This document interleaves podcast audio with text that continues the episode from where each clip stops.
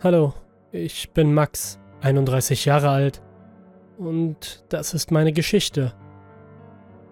Ich lebe in einer kleinen Holzhütte mitten in einem Kornfeld. Es ist ein wunderbarer Ort. Immer wenn ich mich im Sommer auf die Terrasse setze, weht der warme Wind um meine Ohren und der Geruch von Getreide erfreut immer wieder meine Nase. Meiner Frau Erika und meinem Sohn Peter gefällt es hier auch sehr gut. Es ist einfach das perfekte Familienhaus. Ich übernahm es von meinem Vater, der es gebaut hatte. Ich weiß noch, als ich eine halbe Stunde brauchte, um zum nächstgelegenen Dorf zur Schule zu gehen. Es waren schöne, aber harte Zeiten. Leider entfremdete ich mich mit meinem Vater, da ich im Alter von 17 Jahren von zu Hause auszog. Es war schlimm für ihn, da er dann ganz alleine war denn meine Mutter starb leider, als ich zehn Jahre alt war. Sie fiel von einem Baum, von dem sie aus einen Apfel für meinen Vater pflücken wollte. Er mochte immer die frischen grünen Äpfel, und sie wollte ihn immer glücklich machen. Sie war eine so gute Frau. Ich vermisse sie nach 21 Jahren immer noch. Ich ging damals in die Stadt zum Studieren, wie es das Schicksal wollte, traf ich dort meine bildhübsche Frau. Ich stellte sie meinem Vater vor, und er war von ihr begeistert. Er sagte immer, dass sie ihn an Mutter erinnern würde und dass ich gut auf sie aufpassen solle. Leider merkte ich zu spät, wie schlecht es ihm ging und wie einsam er war. Er starb schließlich vor vier Jahren im Esszimmer an Herzversagen, im Alter von 58 Jahren. Mir ging die Nachricht schwer ans Herz, da ich sonst keine Verwandten mehr hatte. Schließlich entschlossen wir uns in die Hütte zu ziehen und ich suchte mir einen Job im nahegelegenen Dorf.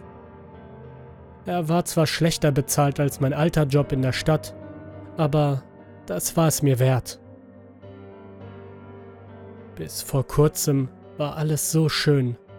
Eine richtig heile Welt. Aber dann fing es an, nachts an der Tür zu klopfen.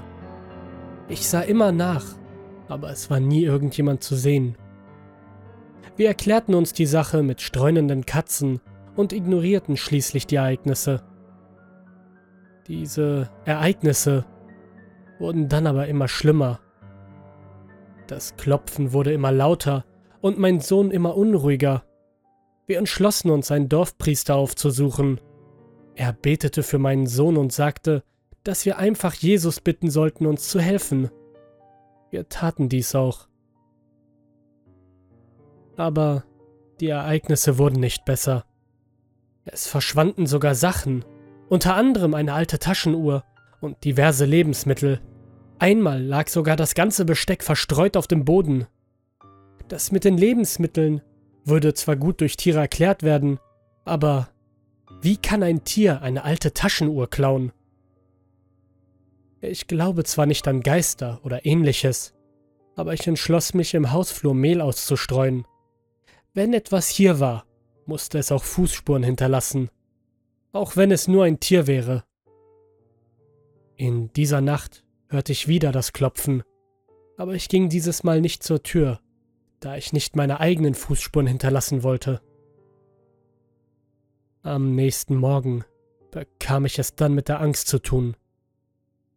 Ich sah nämlich, dass die Fußspuren zur Tür gingen und nicht davon weg. Das heißt, dass es ein Geist sein musste. Aber was wollte der Geist? Dann fiel es mir wieder ein. Vater hatte mir auch seinen alten Ehering vermacht. Ich dachte, wenn ich ihn wieder mit Mutter vereinen würde, würde er seinen Frieden finden. Deshalb brachte ich den Ring an das Grab meiner Eltern. Denn Vater bestand drauf, dass Mutter mit ihrem Ring begraben wurde. Leider vergaßen die Bestatter, ihn ebenfalls mit dem Ring beizusetzen. Ich hob etwas Erde aus und legte den Ring in das kleine Loch. Anschließend betete ich ein Vaterunser.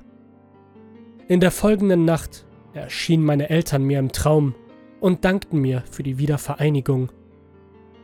In diesem Moment hörten wir kein Klopfen mehr. Ich hatte meine Eltern wieder vereint. Zwei Wochen später setzte ich mich in einer warmen Sommernacht auf die Terrasse. Ich lauschte wieder dem Wind, bis plötzlich die Stille unterbrochen wurde. Ich hörte es wieder. Das Klopfen.